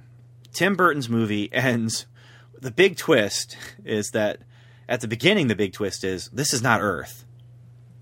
It's a, a spaceship crash landed on the planet like a you know 500 years ago or something like that, and they had experimental apes on that ship, and so humans stayed the same, but lost technology. Apes, on the other hand, started, you know, for whatever reason, started developing speech and all that kind of stuff and, and being real, you know, civilization. And so that's where Mark, and I'm not going to call him Marky Mark. I'm not going to disrespect him. Okay. You just did. No, not, I didn't call him that. Uh, Mark Wahlberg, he lands on the planet and he finds it in the future of the crash, and, and it turns out it's his space station that had crashed there. He was in a, a little pod trying to save his chimp buddy who was lost in a, a cosmic storm. And see, this is where the story is just like, oh my goodness. There's so much stuff to get through just to get him onto a planet of apes. And Yeah. um, and when he finally gets there, he's just on the run. You know, it's a madhouse, and you get all the you know the different classic lines. Charlton Heston plays an ape. Oh wow. Yeah, yeah, that's kind of cool. But then the whole movie just ends with him. His his chimp buddy comes down. And it's like the second coming, uh, and this is actually a prophesied thing that this chimp would come and lead them.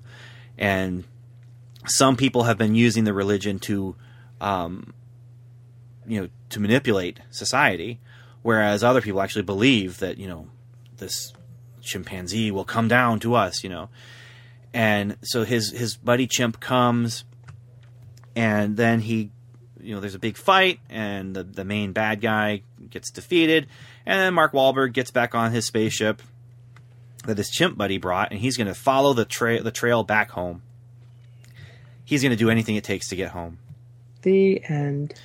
not the end because you have to have the What? twist ending Oh, I forgot about the twist. the twist ending. He goes to Earth. He's going to crash.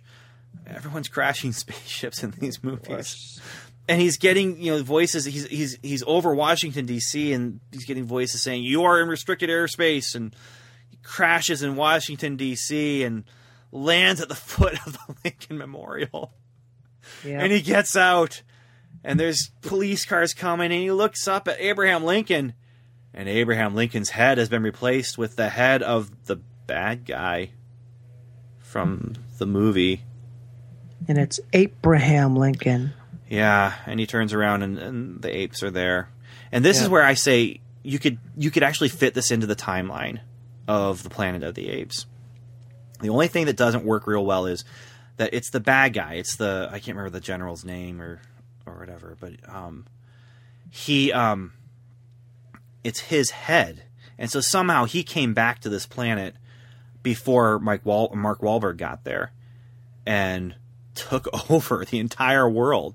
Because the police cars come driving up and it's apes coming out of the police cars and there's fire trucks and there's um, there's sightseers you know and they're all apes but they're all walking more upright and less ape like than they were. The whole movie i mean i when i first bought the dvd i watched a whole bunch of the special features and they were like showing ape school ape training they spent two weeks, three weeks, or whatever, like in ape training about how to move your body and all that kind of thing. Wow. Well, um, and so these guys who are coming out of the cars and stuff, they didn't do the ape training. It doesn't look like, but that makes them look more like the apes from the original series.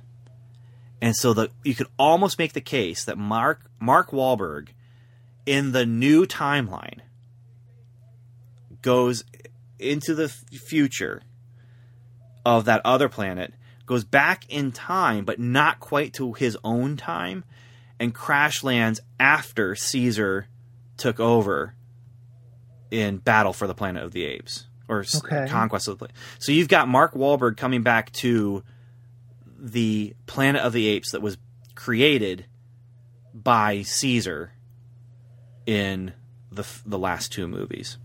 Okay. So you could tie that in if you wanted to to the original series, but it's not meant to. No. It's it's a remake.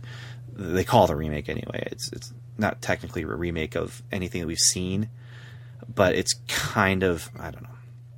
But this new series really are remakes. Rise of the Planet of the Apes is basically a remake of Conquest of the Battle or for the Planet of the Apes.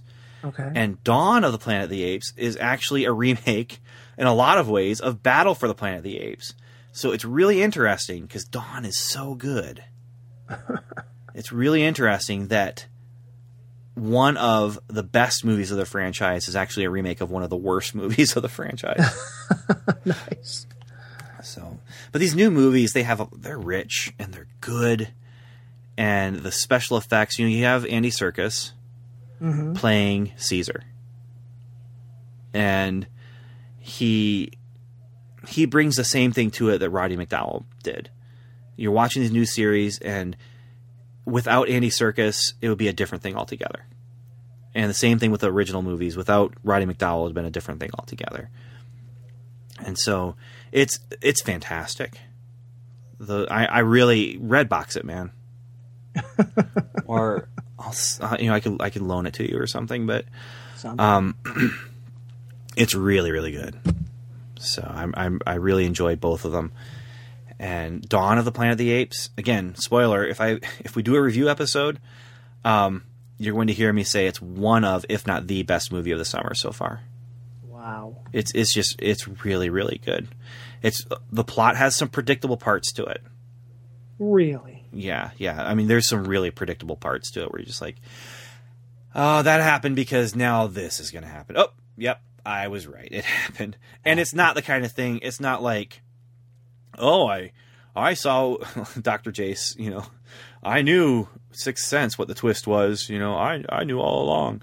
All right. Um, and it's not like you know this is what Rosebud means. You know? it's not that I wasn't doing that kind of prediction. I was. It was fairly easy to to predict what was going to happen. There was only one or two things where I was like, "Oh, I didn't see that coming," but it's so good it didn't matter. I mean, it's just there's a it's visually stunning. I'm not sure how well it's going to hold up on a second viewing, having seen it already. But there's some really really good stuff in that movie. So Wow. I enjoyed it. It's you feel like you're watching a foreign movie because the apes are all doing um, lots and lots of sign language to each other, and so it's subtitled. It's it's subtitled. That's so interesting. yeah, so it's like you're watching a movie made by apes, but well, we can't understand what they're saying. So it's a foreign movie. It's not French. It's not Japanese. It's ape. Um, Apenese. but it's really good. So Cool. yeah. All right, Planet of the Apes. There's some stuff to talk about. I mean, these are they're sci-fi movies. I like watching sci-fi movies that makes me think, and these movies they make you think. Some of them, mm, you don't have to think very much, but but there it's there. You know, it's there. Yeah, it's definitely, you know, there's a lot to to bring out in them, especially for someone who enjoys it so much, obviously like you, um, to to walk through it in your shoes and you know to see it through your eyes is it's very interesting, um, and it's more of a um, you know more of a an experience than uh, than having to sit down and and, and it, some people would think it's grueling to try to you know watch so oh, many. and I would totally agree that Yeah. it's not for everyone. it is not for everyone, and that's why that first movie, even if you don't like it, it's one to see as homework. You know, as as sci-fi Yeah. homework. It's a movie that you know it gets referenced so much in pop culture. Um, I think that some people might even think it's referenced so much in pop culture. Why would I need to see it? And I can understand that too. Um, but if you're interested in sci-fi and want to see where a lot of things are coming from, um, you know, go to that movie. But on the other hand, this new series, it's it's different, and it's it's definitely has that modern sensibility to it. Um, you know, it- there's big fight scenes, you know, and that's that's there for a reason. Yeah. Um, but the thing is that there's a big difference between these two new Planet of the Apes movies and the new Transformers movies. Both of them have big fight scenes, but only one of them has a big fight scene with characters that I actually care about. You know, it, to where okay, I want to see. I, I can pretty much predict where I expect the battle scenes to go and mm-hmm. how they're going to play out. But I want to see because this Caesar chimp, I care about him. And I found myself genuinely in Dawn of the Planet of the Apes, genuinely thinking about the characters and genuinely thinking about how, you know, this guy or that guy, um, their relationship, you know, it, it makes it makes sense. I like their relationship and I, I feel bad when they feel bad. And even though I know something that they don't know because I'm predicting what's going to happen in, in the future of the, the movie, um, I'm still feeling it because I'm feeling for the characters. Mm-hmm. You know, and that's that's good tension. You know, Yeah. tension doesn't mean you don't know what's going to happen next necessarily. Right. A lot of times tension comes from you as the viewer knowing more than the character. And so I'm, you know, I know more than them because I watch movies all the time. Right. And they're in a movie. As far as they're concerned, they're not, you know. And so um yeah, it's it's just um it's it's just a really well made, well acted and interesting and and visually interesting. And so it's enough that yeah, where where the weaknesses in the plot are, it, it more than makes up for it. More than makes up for it. So I really enjoyed that. But it's a different kind of movie than the original series, and I like it in a different way than the original series. cool. So, but uh, there's a lot of franchises where there's some tone shifts, and this is one. You know, Ro- you have RoboCop, you know, that was R-rated, but then has the cartoon series on Saturday morning and action figures, and Godzilla, and and that. But by the way, both Godzilla and Planet of the Apes, uh, the new ones, are San Francisco. Wow. and, and have major set pieces on the the Golden Gate Bridge. Huh. So I've heard people talking about how San Francisco is the new New York when it comes to destroying things in movies. So It's um yeah, there's a lot of San Francisco trouble happening. Yep. On the big screen, my friend. Watch out, X X Men three. Yeah. X Men three. San is there too. Francisco. Yep. Um, Dirty Harry. San Francisco. Was it? Yeah. The streets of San Francisco. Streets of San Francisco. That's right. Yeah, Set in San Francisco. I think so. Well, you know, Hawaii Five O, at least the first episode. right across the water from San Francisco. Well, I think we talked enough about Planet of the Apes. I got it out of my system. All right then. It's out of my system, and I'll be talking about this. Uh, actually, I'll be appearing on, if if it all works out, on Real World Theology, and Cool. talking about Dawn of the Planet of the Apes. So I might not do a, a Strangers and Aliens episode because it would just be me. So maybe this is it, but it's out of my system. All right then. It's out of my system. So you and Dr. Jace don't have to worry about another Planet of the Apes episode. I'm not going to suggest it anymore until what 2016. Could be. Yep. Untitled third Planet of the Apes film, July 29, 2016. So, two years, my friend. Two short years. Two years of not having to hear about it. And then at that point, who knows what's going to happen. So. All right, Steve. Well, any last words? Anything you want to want to say? I was going to say something in the ape language, but you know it's sign language, right? So, Yeah, it doesn't work on on a podcast. so I think you have the last word then. 'Cause- well, they also used English, Well, there you go. I'll say something in English. and they did do some.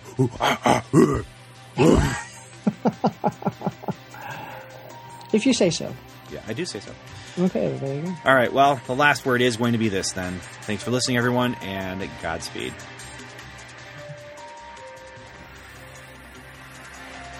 You've been listening to the Strangers and Aliens podcast, hosted by Ben Avery, Steve MacDonald, and Dr. Jace O'Neill.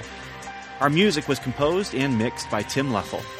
Please join in the conversation by visiting our website, strangersandaliens.com, where you will find show notes, articles, reviews, and more. You can also email us directly at podcast at strangersandaliens.com or like us on Facebook at facebook.com slash strangers or you can leave us a voicemail on the Strangers and Aliens hotline. Just call 1-804-37-ALIEN and leave your message. And once again, thanks for listening.